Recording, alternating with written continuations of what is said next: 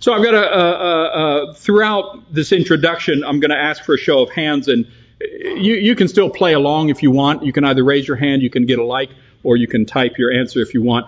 Uh, what, what, do you guys think of martyrs? Uh, it's not a question I know you think of. It's coming out, out, out of the blue, but what do you think about martyrs? A martyr is someone who voluntarily suffers death as the penalty of witnessing or refusing to renounce a particular religion. Okay? Someone who gives their life for a cause. Okay, volunteers. Anybody show of hands? Anybody want to be a martyr? Uh, well, yes, one or two. Okay, um, but just not today. Uh, maybe. Uh, uh, Ruth Bell, uh, who would later marry Billy Graham, when Ruth Bell was a little girl, she had a passion for martyrdom. She grew up in China where her parents were missionaries, and she used to pray every night that the Lord would let her be a martyr before the end of the year. She wanted, and this was her prayer, she wanted bandits to capture her and behead her for Jesus' sake. Her sister Rosa used to think, how horrid. So every night after Ruth had prayed like that, Rosa would pray, Lord, don't you listen to her. and we'll let the Lord work out who he honored and who he listened to. Uh, today is the third Sunday of Easter. Uh, two weeks ago on Easter Sunday, we talked about how the women at the tomb were the first witnesses to the resurrection, even though they never actually saw Jesus' resurrected body. They saw the empty tomb.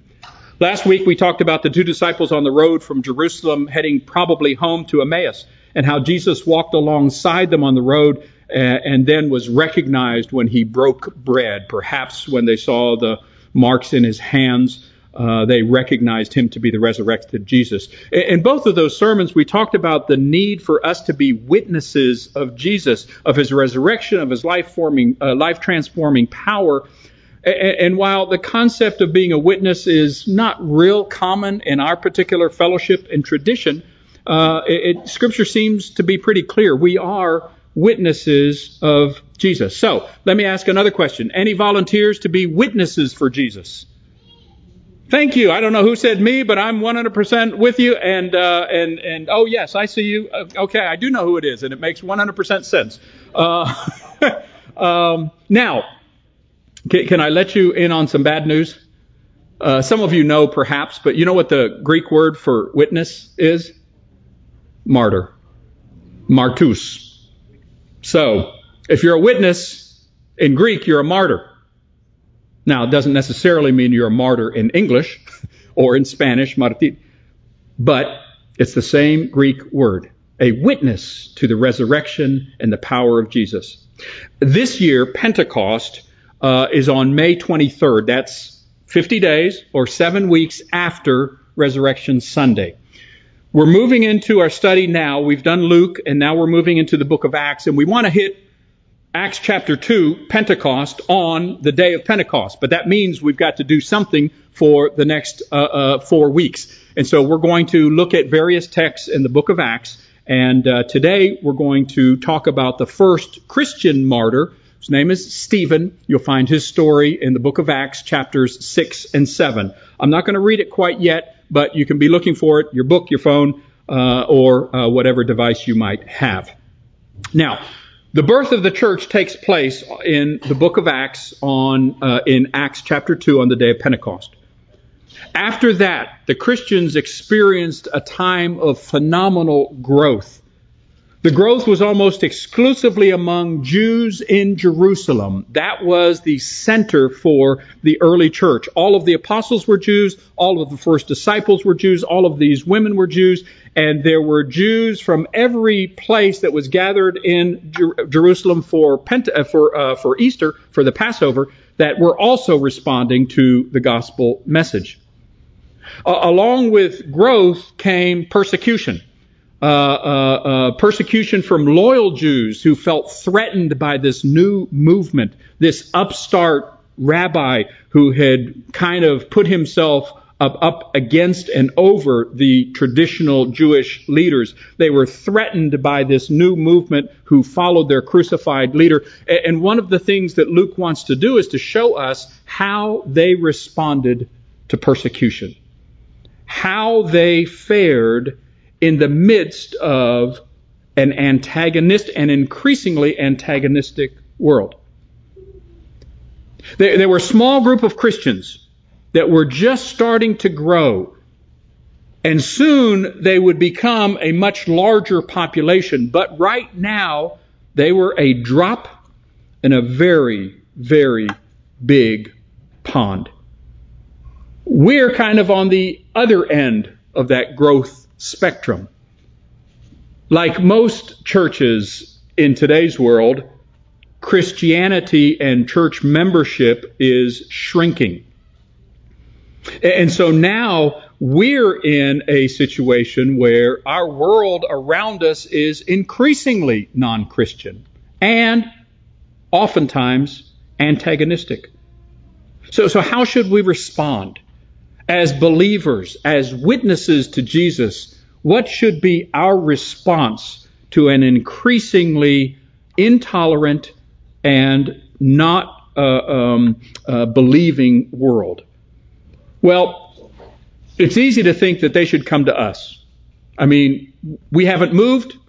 Uh, every time you drive by, you see our building. We're the church. We've been here, and if you have any questions, you can come to us.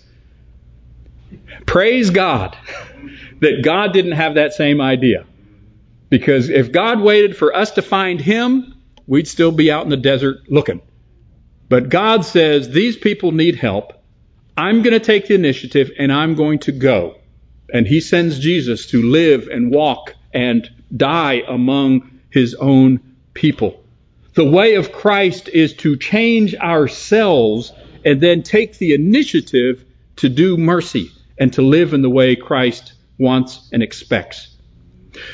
We're introduced to Stephen in the first half of chapter 6 of the book of Acts. We're not going to read that today just for the sake of, of brevity. But, but he's one of seven men who are chosen to deal with a crisis in the early church.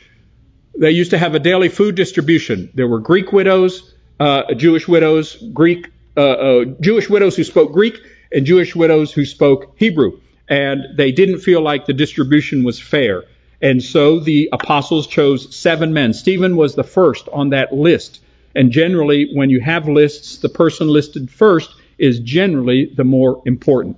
So that tells you just who Stephen is in a very, very thumbnail kind of a way. We're going to pick up the reading in Acts chapter 6, verses 8 through the end of the chapter. And then Stephen is going to give a lengthy, and I mean lengthy sermon, discourse, speech to the Sanhedrin or the ruling council of the Jews. And what we're going to do is we're not going to read that. You're welcome to do so. Uh, it's some 50 verses in uh, Acts chapter 7. And then we're going to jump to his conclusion and then what happens afterwards. So I'm going to begin reading Acts chapter 6, verse 8. Stephen, a man full of God's grace and power, performed amazing miracles and signs among the people.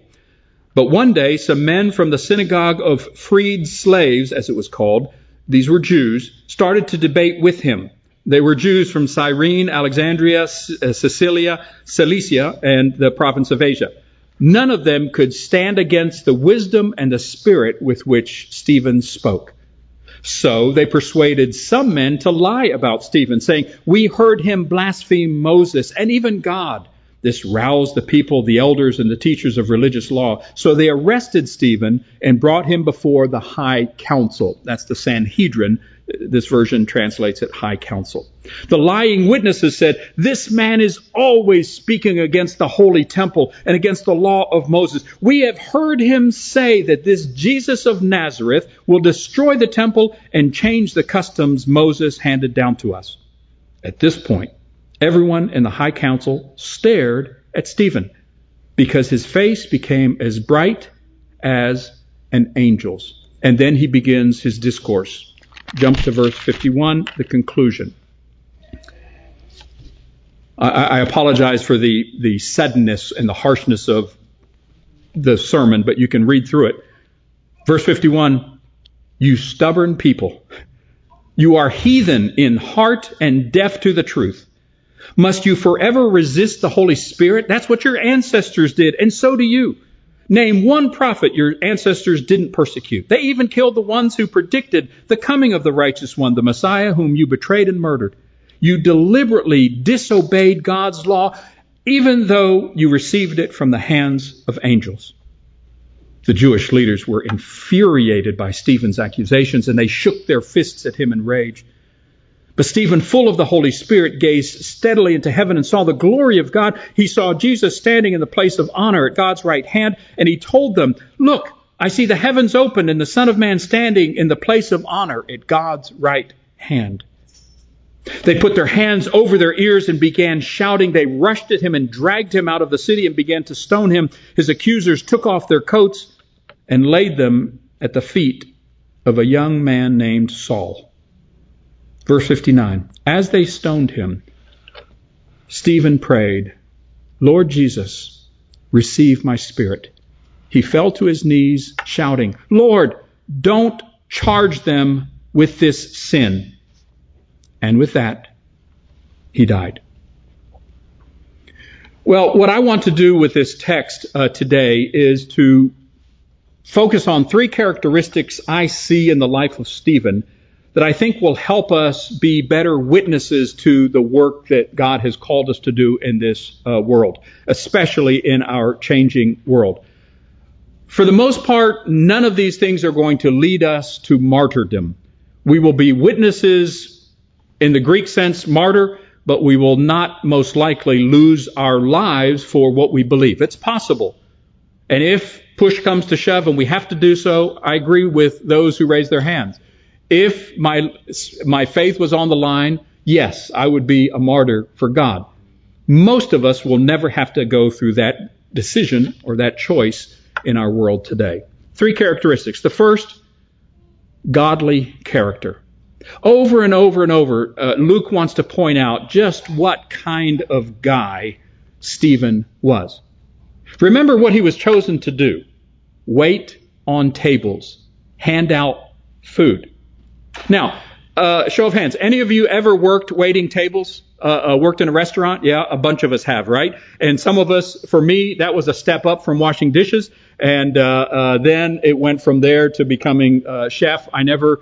I, I, wish I could tell you that then I became the owner of the company and I'm filthy rich, but but but neither of those things happened. Um, do you remember your job application when you filled it out to be a to wait on tables, to be a waiter or a waitress? Uh, uh, did, it, did it say something about what kind of spiritual life do you have? Uh, how are, are, are, you viewed in spiritual ter- terms? Are you godly? Most businesses and jobs don't really care about your spirituality. They want to know can you take an order, remember it, and treat people nicely? Stephen was chosen along with the other seven because he was a man of faith and full of the Holy Spirit.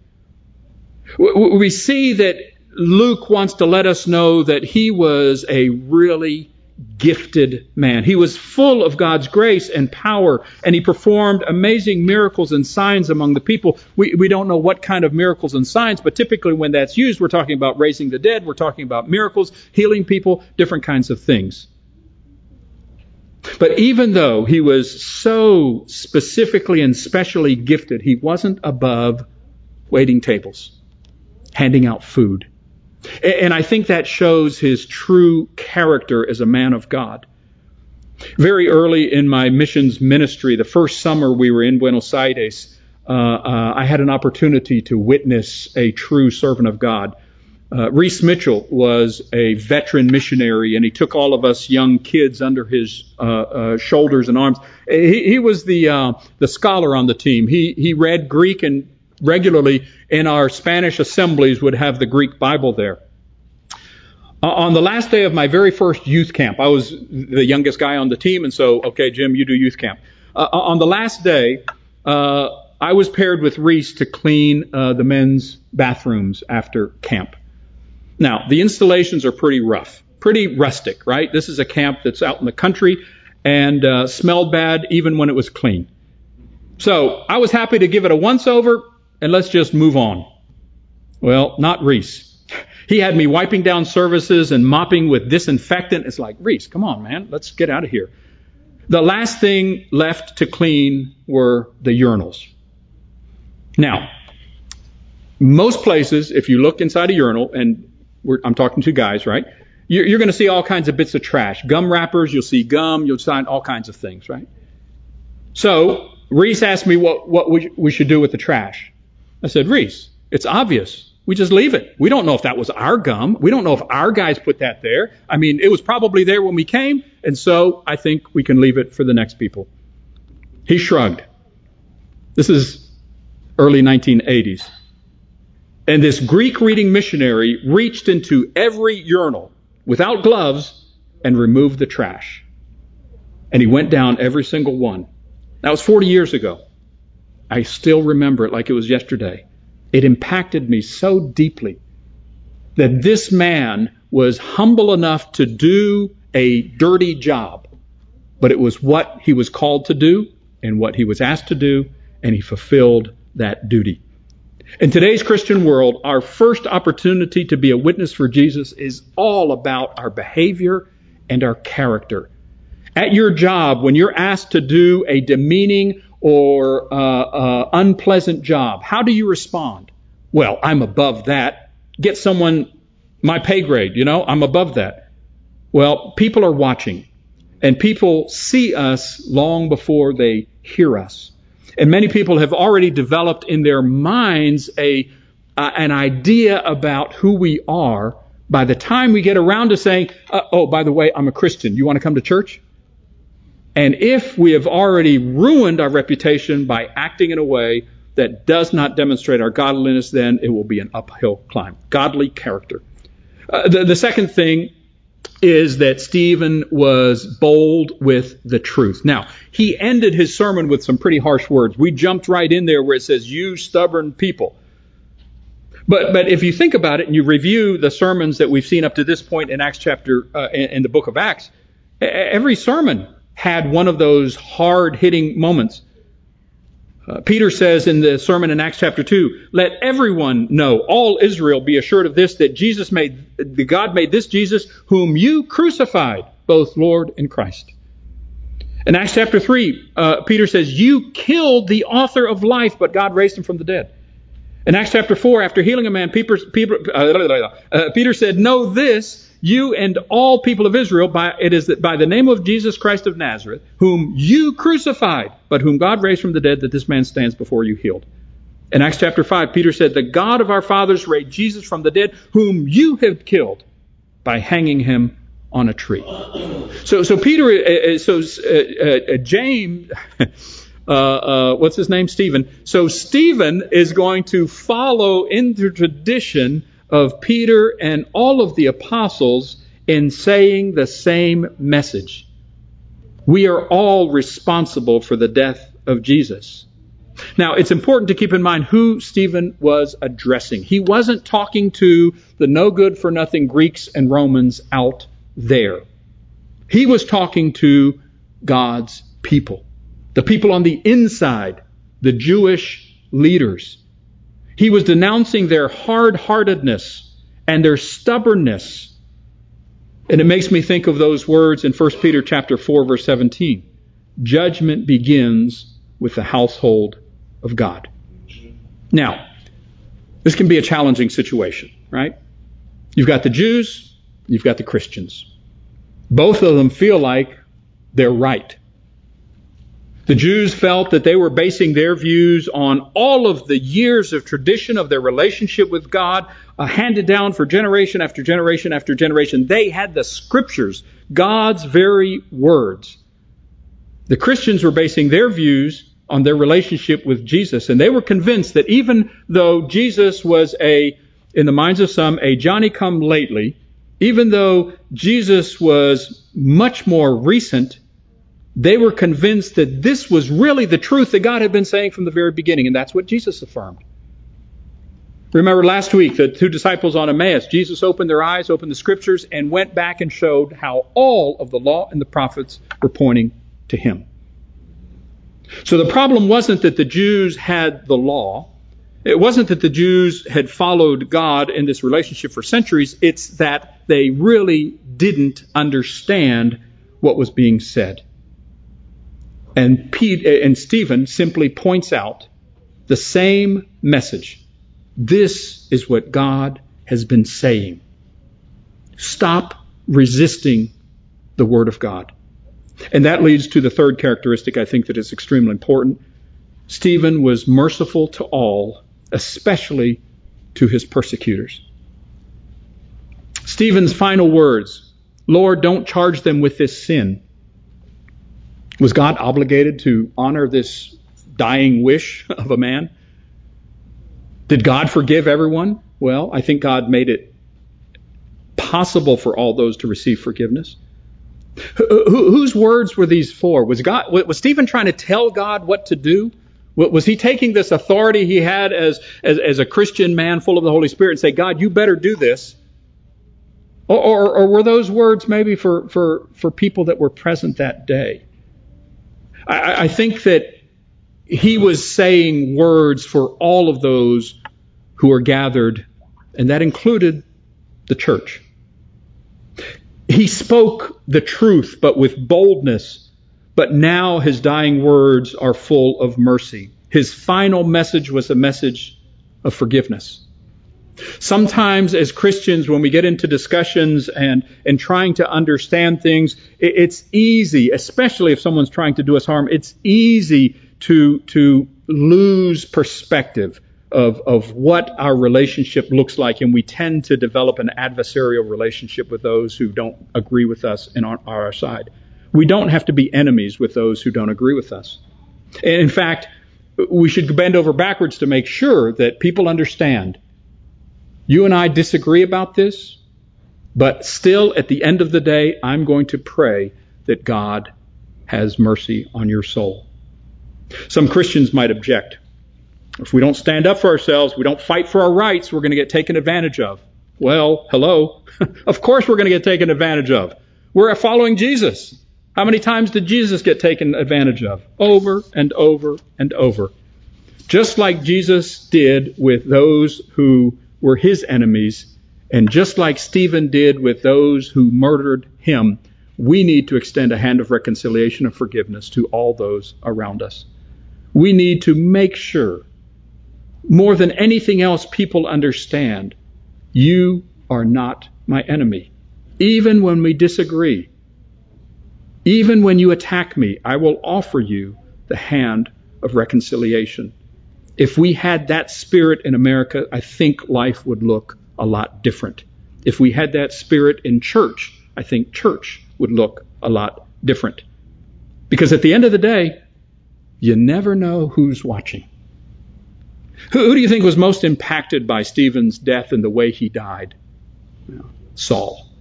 I think Saul. And Saul could never let go.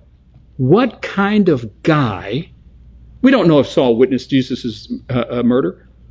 What kind of guy asks God to forgive the people who are stoning him to death? Who could have imagined that Saul would become the great apostle Paul who wrote more books in the New Testament than any other person? These three characteristics, godly character, a bold proclamation, and mercy towards all, remind us of Jesus through and through. If you and I want to make a difference in today's world, I believe that these three characteristics can help us. Can I get a witness? Amen. God bless you, and uh, let's sing, and then uh, Alfonso Thomas will come and lead us in prayer.